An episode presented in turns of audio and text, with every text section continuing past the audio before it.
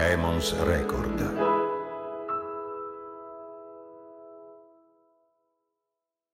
Isoppaz, Isoppaz.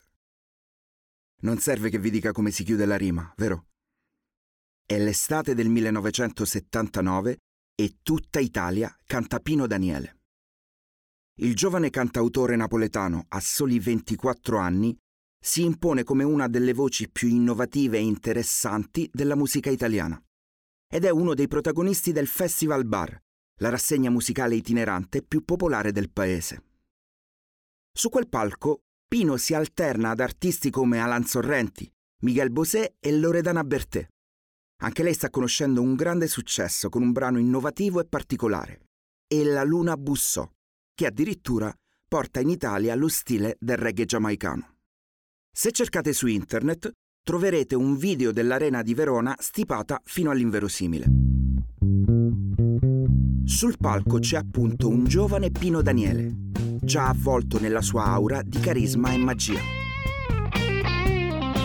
Purtroppo è in playback, come tutti gli artisti del Festival Bar, e purtroppo è da solo, non insieme ai musicisti con cui si accompagna di solito, artisti a volte meno conosciuti ma per chi ama la musica, leggendari quanto lui come James Senese.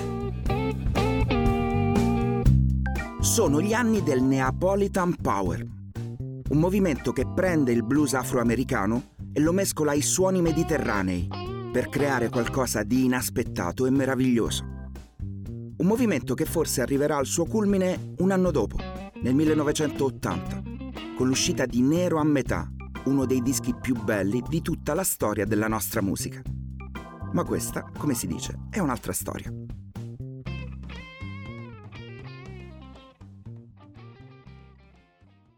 Tutta l'Italia, dicevamo, canta Isoppazzo.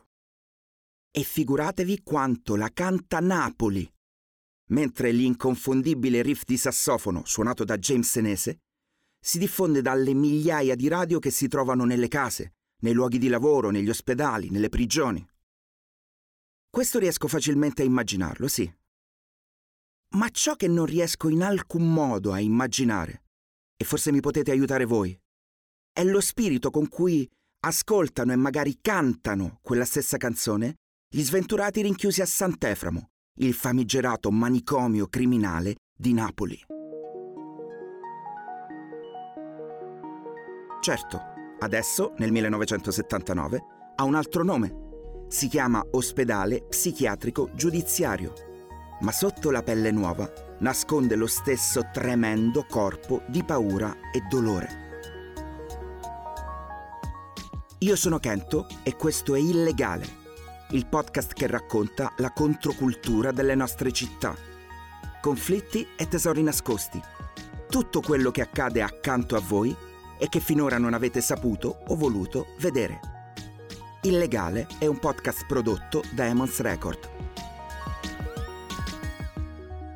Puntata 10. Isoppaz.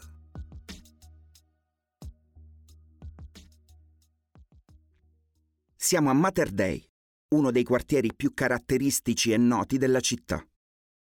Così particolare, così inconfondibile, che il grande Vittorio De Sica, quando ha girato L'oro di Napoli, ha voluto ambientare proprio qui le vicende della bellissima e sensuale pizzaiola Sofia, interpretata, ma penso che sia inutile dirvelo, da una meravigliosa Sofia Loren ancora ventenne. Dall'alto, a fare da testimone muto e severo di quella storia d'amore, bugie e tradimenti, c'è già lui, l'ex monastero dei frati cappuccini di Sant'Eframo, un'imponente struttura cinquecentesca che però già da anni non ospita i canti solenni dei monaci e il profumo d'incenso, ma le urla laceranti dei reclusi, la puzzaturina e il senso di terrore altrettanto onnipresente. Manicomio criminale. Lo stigma della malattia mentale e quello del reato uniti sotto lo stesso tetto, sotto lo stesso pregiudizio. Una vergogna, una negazione della civiltà e dell'umanità che la nostra Repubblica italiana ha ereditato dai regimi del passato e che ha accettato per molti, troppi decenni, prima di decidersi a riformarla. Dopo la legge Basaglia del 78, il monastero di Sant'Eframo ha cambiato nome. da manicomio è diventato sede dell'ospedale psichiatrico giudiziario, ma è rimasto aperto con questa funzione addirittura fino al 2008, quando già si stava sui social network e c'era Fabri Fibra in classifica, praticamente ieri. I racconti dei sopravvissuti a Sant'Eframo sono quindi vivi e molto freschi, raccolti in diari, libri, documentari. Ed esaminandoli è difficile capire se il destino peggiore ce l'ha avuto chi è morto suicida o a seguito di atti di violenza, oppure chi è sopravvissuto. Mi hanno raccontato la storia di Vito De Rosa, che a soli 17 anni ha ucciso il padre violento e picchiatore e che per espiare quel gesto ha passato tra queste mura ben 52 anni, chiuso in una cella di 2 metri per 3 senza nemmeno una sedia, fino alla grazia, concessa dal presidente Ciampi nel 2003. Dicono che al momento di uscire fosse sopraffatto dalla paura. Un ragazzo ormai diventato un vecchietto minuscolo dalla pelle bianca, fragile come un foglio di carta, costretto per oltre mezzo secolo in una cella al buio. Oggi Sant'Eframo non è più un monastero, non è più un manicomio criminale, non è più un ospedale psichiatrico giudiziario. E non è nemmeno più uno spettrale palazzo abbandonato, come fu dal 2008, anno della sua dismissione, fino al 2015. In quell'anno, e precisamente nel mese di marzo, un gruppo di cittadini occupa la struttura per restituirla alla città e alla collettività in un modo diverso, che la riscatti, almeno in parte, del dolore e della sofferenza che aveva ospitato. Tutta Italia in quelle settimane è scossa dalla morte di Pino Daniele. E quindi, quando si tratta di dare un nome nuovo all'ex OPG, ospedale psichiatrico giudiziario, non ci sono dubbi, è quasi un coro. I soppazzo. L'ex OPG Isoppazzo è diventato in questi ultimi anni un luogo fondamentale della controcultura, dell'autoproduzione, della musica, dello sport, dell'istruzione fuori dalle logiche di mercato. L'ex OPG anzi fa dell'opposizione il proprio fulcro, la propria battaglia, sia nelle idee che nelle pratiche. Inutile dirvi che si tratta di un luogo illegale occupato senza alcun tipo di autorizzazione e in costante contrasto con le istituzioni locali e nazionali.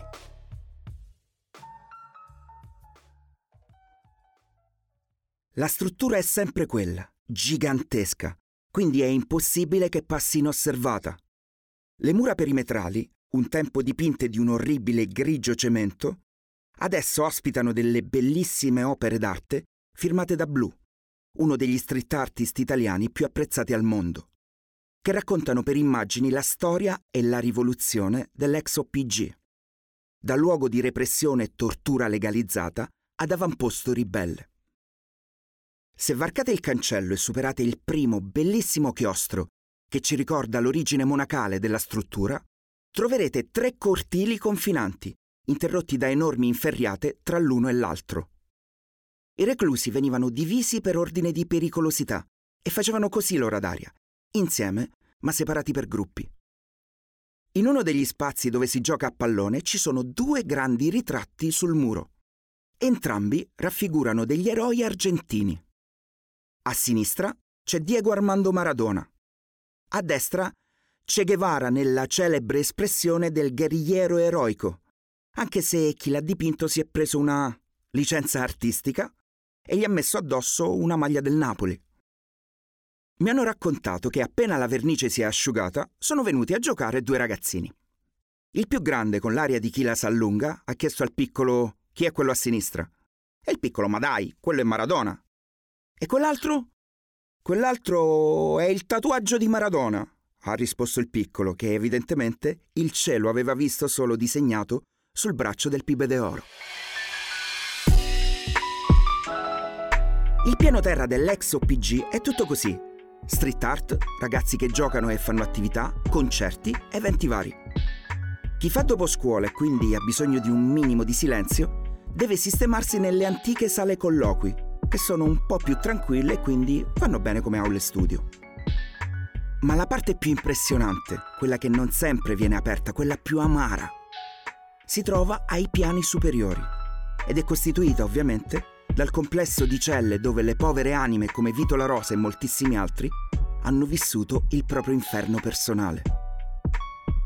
Il lavoro di ricerca e recupero è stato straordinario, ma la struttura è così enorme che non è stato ancora possibile renderla tutta agibile, considerando anche che negli anni di abbandono è stato rubato tutto il rubabile.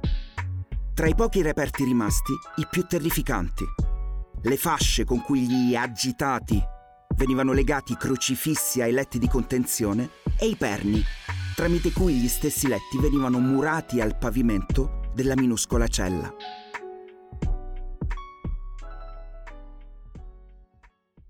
A pieno regime, questo posto ospitava 300 detenuti, 120 tra poliziotti ed infermieri, un'ottantina tra impiegati e personale vario e soltanto tre medici. Anche se tante storie dell'orrore sono ormai lontane nel tempo, chi è stato internato negli ultimi anni prima della chiusura e ne è uscito ancora in grado di raccontare qualcosa Parla sempre di violenze, di soprusi, di condizioni igieniche intollerabili, di morti quantomeno sospette. Nonostante il grande impegno del collettivo ExoPG, è inevitabile che molti dei segreti di Sant'Eframo resteranno, forse letteralmente, sepolti tra queste mura. Un gigante di oltre 9.000 metri quadri dove c'è ancora tanto da lavorare sia dal punto di vista fisico che da quello culturale. C'è un giardino che sarebbe bellissimo, ma è stato riempito di pannelli d'amianto prima dell'abbandono del 2008 e quindi andrebbe bonificato prima di essere utilizzato di nuovo. Nel frattempo sono stati rifatti gli impianti, sono stati effettuati parecchi interventi strutturali per evitare che le mura fradice d'acqua, dopo il furto delle tubature, cedessero facendo crollare l'edificio. Dei 150 gabinetti originari pare che non ne fosse rimasto nemmeno uno. È difficile, amici miei, visitare l'ex OPG senza vedere una metafora reale e tristissima di quello che succede nella nostra società, dove spesso rimangono solo gli irregolari, i ribelli, gli illegali ad innalzare la bandiera degli ultimi e a farsi portavoce dei dimenticati. Lo so, già li sento alcuni di voi. Eh, ma la legalità, il decoro, il decoro. Il manicomio criminale era perfettamente legale, amici miei. E il decoro era proprio ciò che imponeva di togliere di mezzo gli indesiderabili e nasconderli qui, in mezzo alla puzza di piscio e alle mura alte fino al terzo piano. Io, se siete arrivati fino a questo punto, io sapete come la penso. I so pazz, i so pazz. Non c'è scassato o cazzo. Durante la prossima puntata, per raccontarvi un altro e non meno interessante lato di Napoli, dovremo uscire dalla città e arrampicarci sulle verdi colline del Sannio, fino a una cittadina che nasconde un racconto di tristezza e speranza.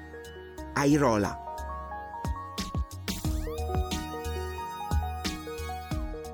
Io sono Kento e avete ascoltato Illegale, un podcast prodotto da Emons Record.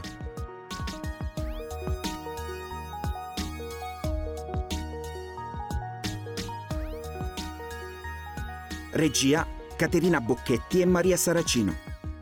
Studio di registrazione LRS Recording Studio Roma. Supervisione editoriale Caterina Bocchetti, Paolo Girella e Maria Saracino. Montaggio e post-produzione Fiammetta Castagnini. Sigla di Matt Simon.